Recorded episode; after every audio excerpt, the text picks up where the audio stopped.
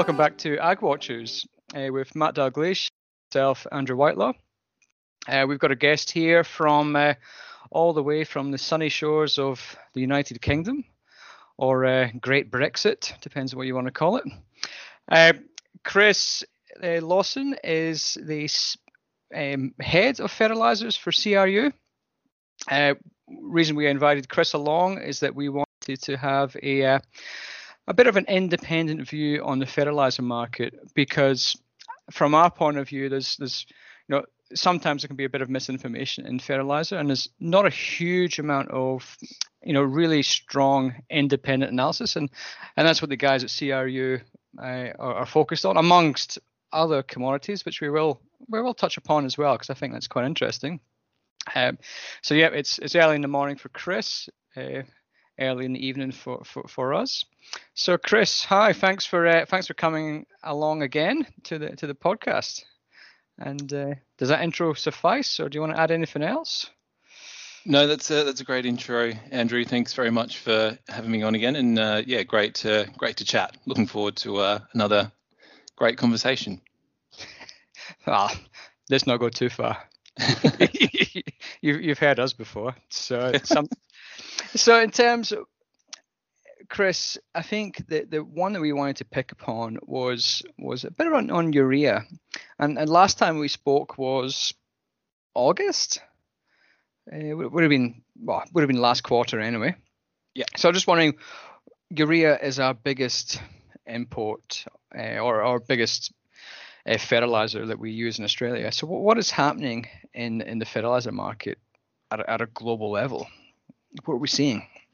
Yeah, urea has been probably the most, I mean, it is naturally the most volatile uh, of the fertilizer markets that we cover here at CRU. Um, and that volatility is well and truly shone through uh, throughout 2020. Uh, last time we spoke, uh, we talked a lot about, you know, with the great global downturn due to COVID 19, there was a crash in hydrocarbon prices, so oil prices, gas prices, uh, coal prices are all lower. Um, and that naturally pulls the cost of production for producing urea down. Um, and that should also naturally, with the way that market dynamics work, pull the price lower. Uh, and on an annualized basis, we still will see urea prices lower in 2020 compared to 2019, but probably not as low as what many people uh, have ex- have expected, and we've seen a fairly resilient urea market when it comes to demand.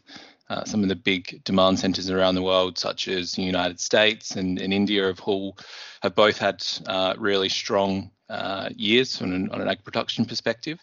Uh, so that's really uh, supported their demand and has helped to keep those urea prices propped up well above those production cost levels.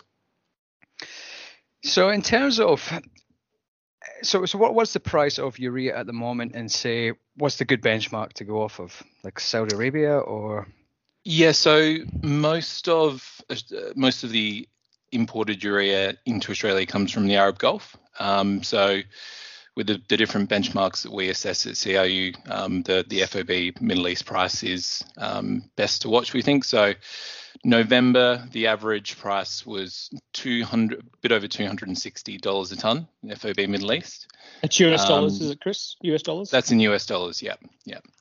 Um, so you obviously want to convert that to Australian dollars, add um, you know perhaps 20, 30 bucks on for, for freight and unloading costs to to get your a uh, land an Australian price. Yeah. So and what would that have been last year? Probably about probably a little bit higher, so maybe forty dollars higher. Yeah, a touch higher than that. A touch higher than that. Um, again, you know, that's that's taking one month of, um, of prices, and you know that that 260 has actually uh, come up. We that price fall as low as uh, got close to $200 a ton in the middle of the year. Um, so that has come up quite a lot over the past uh, five or six months, um, and that's really due down to um, that recovery. Well, not a recovery, but that very strong demand in in places like India, um, but also a recovery in some of those hydrocarbon prices. So we have seen gas prices start to increase from those very low levels from the beginning of the year. um, and that's helped to somewhat helped to, to push prices higher. And there's obviously there's a like if we look one of the things that we always like to reiterate is that a lot of commodities uh, tend to flow with one another, even though they might be completely different uses. Mm-hmm. Uh, so corn and ethanol and wheat all correlate extremely strong if you look at the futures of, of them. What's the, correlation of say natural gas and and urea would be strong? Like it's it, there is a correlation there. It's not as strong as what many people expect. Um, it, it, does. It's and it's a bit convoluted. I could go into a very deep analytical hole here, so I'll try to keep it as high level as possible. But if, yeah, if you look you, at the Middle you East, you don't you don't want to confuse Matt. Yeah. uh, if if you look at places like the Middle East, which is producing lots of Australia's urea, they're paying a, a fixed gas price. So they're they're no matter what's happening in the market, they're paying you know they're paying a little bit more this year than what they were last year, essentially uh, despite all the, the kind of disruptions that's happened um, globally. So, so, so, so, if you look to say European natural gas yeah. price, it's irrelevant largely because the Saudis are paying a, a minimum, uh, like a maximum price effectively. Yeah, it's. I mean, it is. There is still a. It is. It is still relevant because Europe generally pays more for its gas, well, significantly more for its gas, and is more on a kind of spot market price and places like Europe are, you know, marginal producers of, of nitrogen products. So when those gas prices are too high, you'll see those European producers pull back from their production, and that's a way of kind of balancing the market. So it is still there is still a relevance there, and that's where that kind of correlation comes from, uh, is is through those marginal producers, and that's why in the nitrogen market we also track coal prices in China because that's also another key marginal producer. Um, and yeah, that's kind of where the, the correlations from come from, and that's the why we look at so many different uh, kind of energy feedstocks when we're thinking about urea markets. Would it just um, I know years ago when I was trading currencies, you'd go through stages where when you've got a commodity, and I'm guessing that in the FERT space it might be similar that um, part you know part part of the time the commodity is driven by global events, and it's and it's true of currencies where uh, um, notion comes into favour, and that's what mm-hmm. drives. Like for some time, it might be interest rates, for example, are the driving force, and then and then six months later, it's global growth rates, and then mm-hmm. you know, and then another bit of time. And so you, you, even though all these things are relevant, there are times where in currencies a certain a certain thing gets looked at more frequently because it's whether it's topical or whether it's just the the thing of the moment. Is that true of FERT markets as well? When you've got so many competing things that can drive it, that, that sometimes one thing takes the, the kind of you know the box seat and, and really pushes it around, or not necessarily. Yeah, fertilizers are still uh, very much a sentiment-driven market. So when you when you see big macro events occur, um, you know you will see prices somewhat react to that because traders will think oh you know so one of the things we look at quite often is uh, well, one of the things that often comes up in, in conversations about the fertilizer market is geopolitical tensions um, lots of the world's fertilizer is produced in the middle east uh, there's obviously uh, quite a lot of geopolitical tension there uh, so you know when we see uh, you know tensions in Iran escalate, for example, um, you know that can have a pretty big impact on nitrogen flows, particularly. Um, and yeah, so so that's one of those big macro events that we watch out for.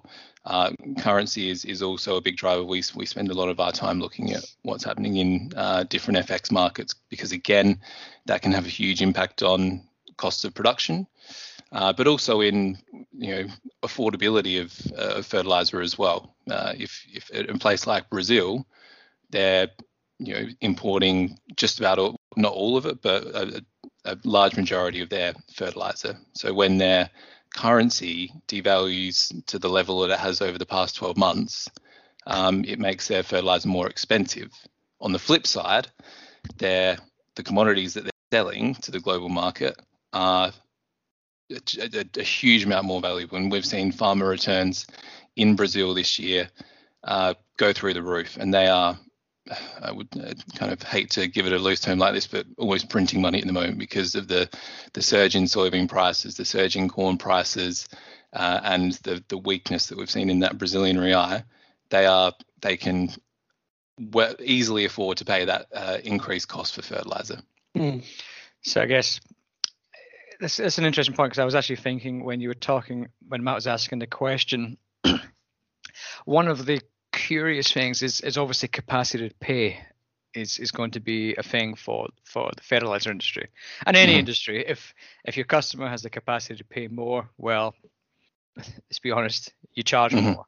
That's that's yeah. the and, and I'm guessing from from and it's is a is a guess, but probably an educated guess, is that the real thing that you guys will be most interested in is corn and beans because they're going to be the big drivers in terms of overall global fertilizer use. And I'm guessing what we've seen in the last probably three months, we've seen a pretty strong rise in in beans and, and corn pricing, which mm-hmm. means that farmers have a higher capacity to pay, whether that's in, in Brazil or whether that's in, in the US or, or or elsewhere. Yeah. But I guess so that's one one for the, the, the sort of the paranoid ones out there do we see a do we see a correlation of when corn prices go up or, or profitability of farmers go up? Because mm-hmm. price is largely a proxy for profitability. Do mm-hmm. we see fertilizer prices rise in line with that, or is that just a a bit, a bit like John Deere? A John Deere header, apparently, people think you know harvesting yeah. goes up as as farmers become more wealthy. Is yeah. it true? Don't know. it's. I mean, we as as analysts, um, we this is one of the debates we've had for a long time, and people that were doing my job before me surely had this debate as well. We haven't been able to draw a kind of statistical, strong statistical correlation with fertilizer prices and, and corn prices. However, again, you know, this is very much a, a sentiment-driven market, and uh, those guys who are trading or, or producing fertilizers do track um, what's going on with farmer economics very, very closely. And they know that, you know, if a farmer like in the US this year is getting significantly higher corn prices, significantly higher soybean prices, they're also receiving huge government payouts for the different COVID relief funds and the different uh, trade disruption uh, subsidies that are being paid out. Uh, I mean, a US farmer is going to be a very happy person this year because, yeah, with the the yields that they're going to be getting, um, with the prices they're going to be receiving, and with those government payouts. Um, yeah, we see fertilizer at the most affordable levels it's been in, you know, pretty much over a decade. Um, because despite these kind of recent increases in fertilizer prices, it's still very, very affordable. And that means that if you're a producer of fertilizer, you're pretty unlikely to drop your prices. In terms of like supply, sentiment and supply and demand, like I remember reading when I first started looking at fertilizer, a report from might be an FAO, somebody basically saying that there was a huge stream between sort of 2015 and 2020 of of urea production coming mm-hmm. coming coming on stream during that time. Mm-hmm. What what is the like just very quickly, but what is the sort of overall sort of supply and demand balance sheet? Are things tightening or is it sort of still because I know the prices have been pretty low for the last couple of years because of mm. excess supply, but is mm. that picture changing much or yeah, we so we we think we look at commodities in kind of super cycles in in cycles of kind of 25, 30, 40 years. Um, and you have those peaks and troughs and fertilizers is is still very much in the trough of that super cycle at the moment and a big reason for that is that that wave of capacity that you you mentioned there Andrew which uh, yeah has has come into the market we have seen things tighten somewhat uh, over the last couple of years, uh, particularly in, in the nitrogen front. However, we do for urea. I think this is this is an important thing to mention. Whilst we do see prices higher now, and we see prices you know, generally moving higher over the next four or five months, um, there is a fairly large whack of capacity that's coming into that urea market next year, uh, which is going to uh, pull prices lower. And this in the second half of the year and um, you know keep things really uh, you know within that super cycle trough for a, for a good another couple of years yet. And and there's just there is some new capacity coming on in Australia as well, I believe. With uh, I saw one, it was some some pretty sort of claims of extremely low urea prices. I can't remember who it was. It was some some company out of South Australia, up near Whyalla or somewhere. Oh yes, uh, that would be I think Leigh Creek Energy you might be referencing there. That's that that's story. the one. Uh, my my my dad uh, sent me that story from the stock journal when he saw it. So uh, my family keeping keeping an eye out for for fertilizer stories for me. Um, so so so stock so stock and land got it before you guys. Yeah. um, no, we, we have been uh, we have been tracking that project closely. It is it's it's still um, in a what we would class as a speculative project. Uh, it doesn't have the, the financing yet. It's not being constructed uh, as of as of yet. So, and there's quite a few of those projects that are uh, in Australia and, and around the world. Um, when we think about new capacity, we we have a very kind of regimented approach. We need to see, um, you know, environmental uh, permits and approval. We need to see uh, a certain level of financing secured, a certain level of offtake secured, and things like that. So, so we don't have any Australian projects uh, on the nitrogen front uh, in our kind of base case capacity forecast uh, over the next five years or so. But it is an area that we are watching very, very closely. Uh, it will really depend on um, how uh, kind of policy and, and, the direction of the uh, Australian gas market, which has been quite a controversial topic, I would say, over the last uh, however many years. Uh, but yeah, that that's really what's going to be the determining factor in how um, some of these projects. Uh, so just before we move on to, we're going to talk about some other non-ag type of things. Could you mm-hmm. give us a quick, you know, I'll time it, 30 second summary of uh, basically if you're a farmer, what you should do, or what, what the view is on on prices for the next from now into sort of June, for argument's sake. Yep. So on the nitrogen front, uh, our forecasts have uh, prices firming uh, for the next four to five months, essentially through to March. Uh, we see prices, international prices, coming down a little bit by kind of April, May. Um, so it, will be very much, uh, you know, a, how the kind of how the different fertilizer sellers in, in Australia determine their replacement costs uh, it was going to be important. But I think prices over the next four or five months are really going to be the most important for what an Australian farmer is going to pay. Um, and we, like I said, we do expect those to to increase uh, over that time period. On the on the phosphate front, uh, farmers should be expecting to pay significantly more this year for their phosphate than what they were last year. Uh, they were ridiculously low prices last year. The market has balanced itself out uh, very effectively. Um, and we do see much tighter supply in the market this year. So uh, on the phosphate front, uh, we do think, see things settling or off a little bit, but there's definitely more upside price risk there. So I think um, based on our forecast, trying to secure that earlier rather than later is uh, perhaps a, um, where, we would see the kind of bias at the moment. Yeah, which whereas last year, like you say, like DAP prices last year were 10 year lows. Yeah. So yeah. But even with the rise that you're expecting, we'd still be talking about low levels compared to the last 10 years. Exactly. Yeah, you only have to wind back uh, kind of four or five years, and again, they're, they're, paying significantly more for that. So, still, if you look at where prices are now on a on a ten year chart, they're still pretty cheap. And I think I think one of the other things that farmers listening to this may find is that even though like we're talking about the DAP prices last year as being extremely low, those low prices weren't necessarily actually reflected at that time in Australia. So we may find that the DAP prices are not all that much unchanged at a mm-hmm. local level. Yeah. Because there's been cheap DAP coming into the country yeah. since the point when farmers didn't actually need to buy it. So it's yeah, yeah. But it's it's always sort of important to have a have have a, a good knowledge of the trend. So so yeah. the next we sort of want to talk to you about, Chris, is Matt and I have been banging on for a while about trade with China in, in terms of agricultural uh, commodities. Uh, but you guys have done a little bit of work on the the non-ags, uh, mm-hmm. so your iron ore and your coal, which are obviously important commodities for us as a nation.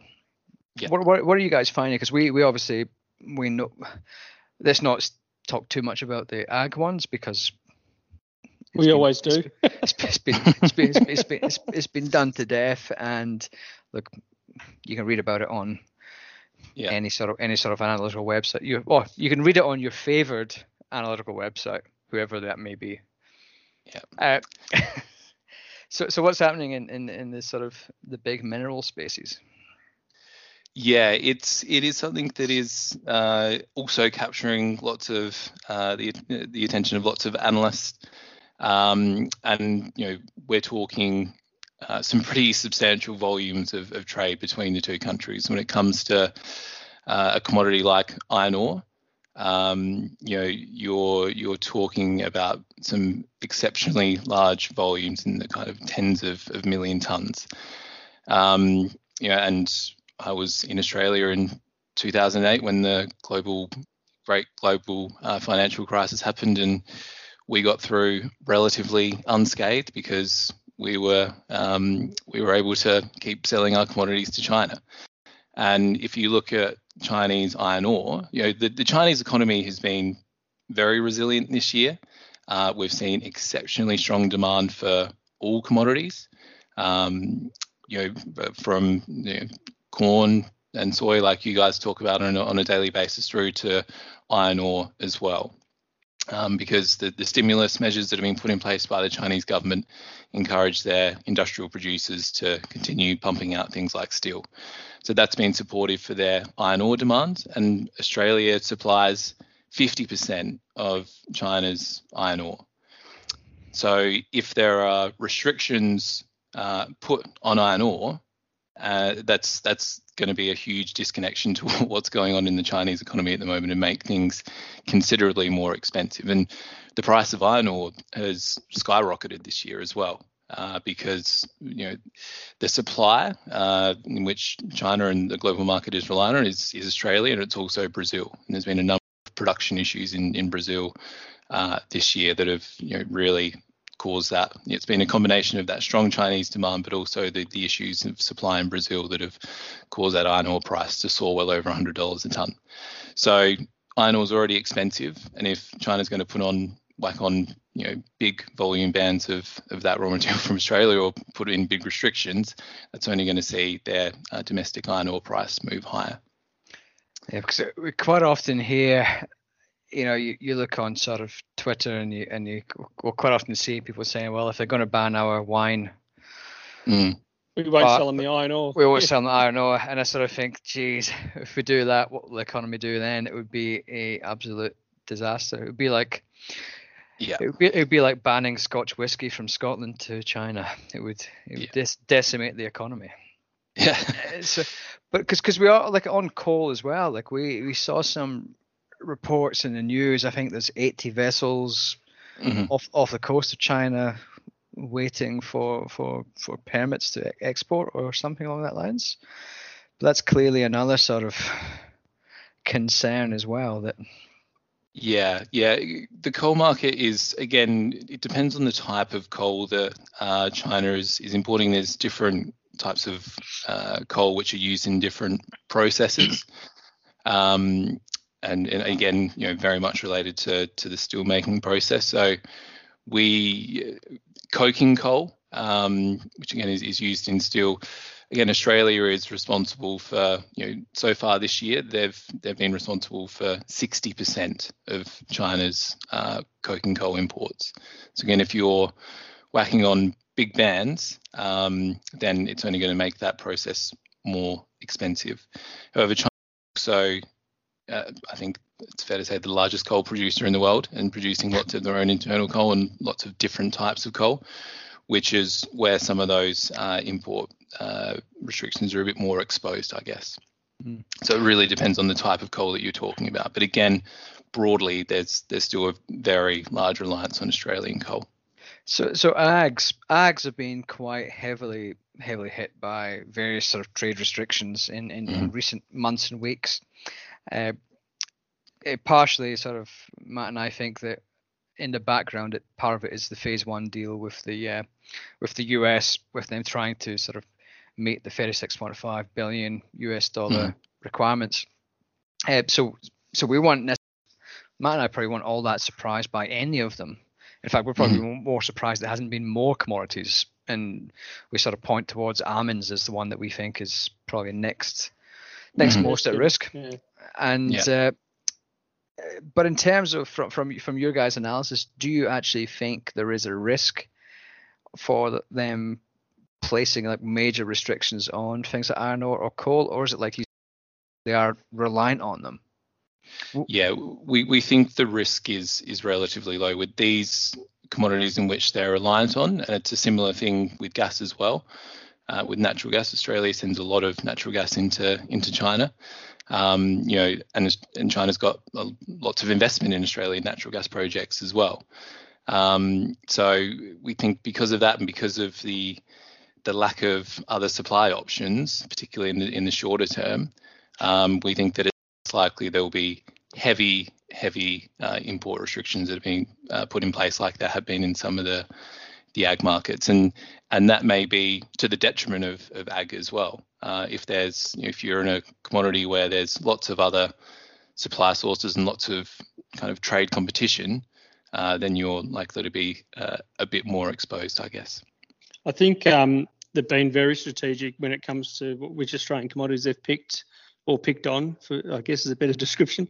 Um, mm. And if you look at when um, when China and the US were having a bit of a, a, a, trade tussle and there were tariffs slapped on commodities, if you remember, Andrew, they were very strategic in what they targeted then as well. Um, you know, commodities that were very much in the heartland of kind of voter, a Trump voter territory were, were the ones they picked on there just to, mm. to make an impact. Uh, um, so, and I think we see it too with like they're a big they're a big importer China of our sheep meat product. And again, same scenario. You know, you've only really got ourselves in New Zealand to supply the world sheep meat product. Um, so that's another one that's you know been reasonably unscathed. Uh, you know, whereas beef they can kind of go to plenty other places. So you know, wine they can go to plenty other places. Um, seafood there's, there's there's plenty other. So it's um yeah, it's been very very um, targeted in my view. Mm. And and the other thing as well is I guess Australia's got a coalition government, which part of a coalition is the Nationals, which are obviously a, a country party. And when it does make a lot of noise when they ban an agricultural product, mm-hmm. and it and it does get straight to the heart of, of of of the government. And I think that's what we saw in the U.S. Like the, the soybeans, huge part of um, Trump's voter base makes sense. If if we were in their boats, we'd probably do exactly the same. Mm. And like I just think it's but I don't necessarily think the Australian government's doing a particularly good job of, you know, diplomacy at the moment. Yeah. Uh, and and it's not and it's not just China, India, yeah. Qatar. You know, even even the Brexit one doesn't seem to be going all that well in yeah. terms of. I, I, w- I would I would add on that as, as, well, Andrew. I mean, I think that that soybean example is a great uh, case in point where there isn't a huge amount of supply diversification. China's getting its soybeans and you know 80 90 million tons of the stuff from Brazil for six months of the year and then traditionally the US for the other six months of the year and they're you know they can source a bit from Russia a bit from Ukraine but nowhere near to, to the volume and um, again there's a perfect storm of events that have happened to to cause uh, kind of feed prices to go up to the levels that they have in, in China now. But I think I do think that those trade restrictions with the US are probably a fairly large contributing factor to that. So it's it kind of gives a bit of context. You you do wonder whether the the Chinese government has been burnt by that a little bit, or you know, kind of uh, looking to um, make sure that that sort of thing doesn't happen again, and being a bit more strategic in in which commodities it it puts some um, restrictions in place for. Yeah, I reckon, and that's and that's the thing. I think China, as every country has its faults, but definitely one thing that's not a fault in China is the ability to plan in longer terms. Whereas Western governments tend to have a planning cycle of about 12 to 18 months, whereas China seems to have what they've got the 10 year plans and the 20 year next, plans. Next next uh, next five year plan is is next year, I think. So um, that's that's their big kind of uh, flagship uh, announcement and, and, what they're going to be doing. Um, so yeah, it'll be interesting to see what they come out with there. And I think that's yeah, well, I think that will be that will be interesting because I think the world has changed quite a lot, even mm-hmm. in the past two to three years, yeah. and and even even looking at like from a point of view of the U.S. relations with China, I don't expect that to fall necessarily all that quickly, uh, even with Biden, which I'm probably one of the few people that think that it won't just automatically turn rosy between the two countries. Yeah, uh, I think we, we share that view as well, Andrew, um, that we you're not going to see a relaxation in, in those tensions all of a sudden. Um, it, it is going to take a while to iron out a, a number of those issues. Yeah. So I guess that's probably to the end of what we were looking to cover off on. Anything else to add, Chris? Or um, I, I, get a nice little anecdote that kind of ties in this this conversation, um, but that perhaps might kind of give something some people some food for thought. Um, with you know, I mentioned that uh, China is a marginal producer in, in urea and a marginal exporter, and are essentially uh, you know one of the main price determinants in the market, and they're using coal as their feedstock to produce that urea. Uh, and the irony is that with kind of restrictions and, and different uh, trade uh, barriers, the small or large being put on place in importing coal into China, that's increasing their production costs and is therefore increasing those urea prices somewhat. So in a very kind of indirect pattern, these different tensions uh, between Australia and, and, China are partly responsible for um, Australian farmers likely paying uh, a little bit more for their urea over the next six months or so. Um, so, so, so if you're a farmer and and you've not got shares in in gas or coal companies, you should be mm-hmm. encouraging mm-hmm. encouraging coal and gas exports to China in order yeah. to reduce the price. You know, Indeed keep the boats moving. And, yeah. Uh, yeah. And that will reduce the price. That's a good. That's a good point. Uh, and yeah, and I guess the next question, and maybe it's a podcast for another time, is ESG in fertilizer companies. Mm-hmm. Because I reckon that's that's the next big one, but that's maybe one for another 30 minute episode. yeah, we could we could talk about that one for days. It's uh, it's been a a very big trend in not just in fertilizer markets, but all uh, commodity markets and extractive industries this year. Um, so we're doing loads and loads of work on that, and yeah, very interested to to hear from you guys what's happening in the kind of ag space in Australia on on that front. We'll maybe get you on next month and talk about ESG in in uh, in ag and fet. But thanks, more than happy to. But thanks very much, Chris, for for, for coming along and giving us a, an independent view of the fertilizer market. Uh, again, we think it's it's it's extremely important, and and and Matt and I have been pushing for you know independent analysis in, in all ag markets for for for a long time. Uh, so that's why we we speak to you. You're our our uh, I was I would say a local fertilizer, man, fertilizer correspondent.